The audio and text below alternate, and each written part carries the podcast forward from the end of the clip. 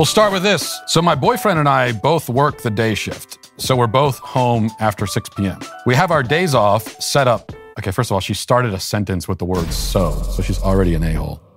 It's another thing I hate. I'm in a really bad mood right now, I've realized. So, I'm just, everyone's an a hole this time. We have our days off set up that uh, he is off Saturdays and Sundays, and I'm off Sundays and Mondays. We each get one day off to ourselves to just be alone and do our thing, and then one day off together to do whatever we want as well. My boyfriend and I have fairly different hobbies. He's really into fitness and working out and always being active. I'm a pretty strong gamer, and I don't care about any of this.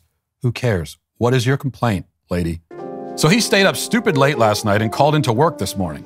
Nine times out of 10, I wouldn't care, but it's Monday. It's my only day to myself. And he's constantly bugging me to go to work out with him or go on a hike or generally to just be active because he's bored. Oh, God forbid, he's trying to help you help you be a, a, a fit and healthy person. He doesn't want you to to die of heart disease. God forbid. Yeah, my boyfriend is so annoying. He wants me to do things like stand up. My boyfriend wants me to walk outside, encounter the sun every every once in a while. Again, nine times out of ten wouldn't matter, and I'd spend a few days doing whatever he wanted.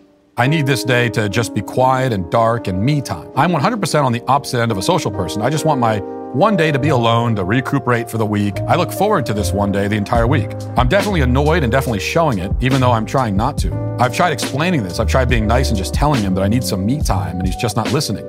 I pretty much snapped and told him to just leave me the F alone for a bit, and now he's sulking in the living room. Am I the a hole? Okay, then then there's even more information that we don't need. So you got into a fight with your boyfriend, and he sulked off and you immediately went on your phone to Reddit. Now, Reddit says that this woman is not the a hole, and Reddit is wrong this time and not for the first time. But you're definitely the a hole for a few reasons.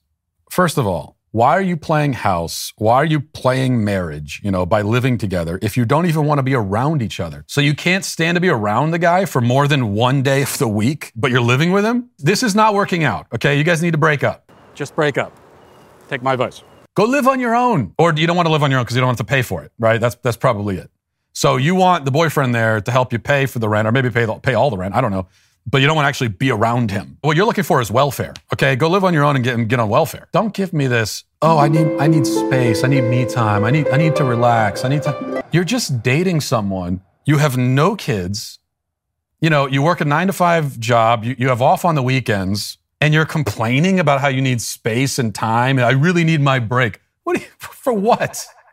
Like you live some kind of stressful life. This is the only workout that many people get is just complaining about how I'm so stressed in my life. I'm so stressed. I, I cannot even conceive of having an existence as easy as you, and you're still whining. Is there anyone who's not an a hole?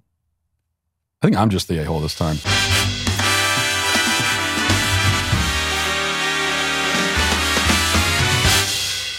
Am I the, the a hole for not wanting the clock in the car to be five minutes fast? My wife has always kept the clock in her car five minutes fast ahead of the actual time. I tried this technique in the past, but found it wouldn't work for me. We each have our own car along with a shared car that the whole family uses. It was driving me nuts that, nuts that I'd look at the clock, remember it's not right, then I have to check my watch to see the actual time, and then it goes on for another 50 paragraphs. But that's basically the thing. Uh, do, should they have the clock set ahead in their car? Uh, no, you're not the a hole for not wanting the clock set ahead. The setting the clocks ahead thing is absurd because when you do that, you just end up doing the math in your head anyway. So I don't understand the strategy. You're not actually fooling yourself into thinking the time is different than it actually is. So you're giving yourself a math assignment every time you get in the car. Uh, so no, you're not the a hole for that.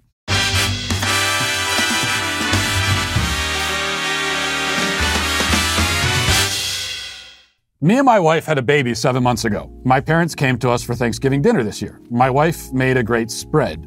As we were about to eat, the baby started fussing. He has been teething.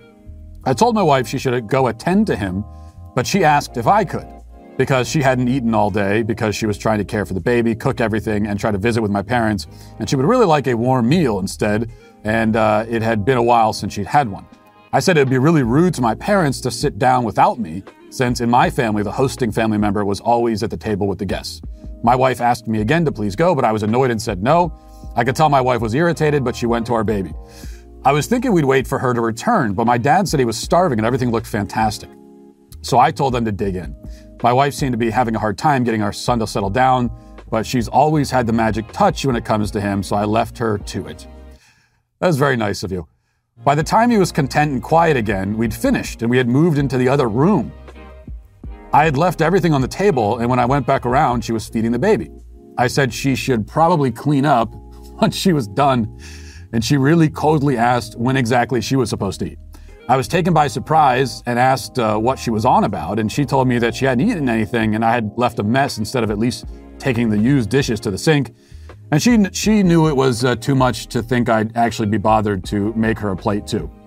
I got irritated and told her that she was being dramatic, that, we were, that we were hosting, and I thought it was more important to spend time with my parents. She said that uh, I was the one who invited my parents over, but I left her to do everything.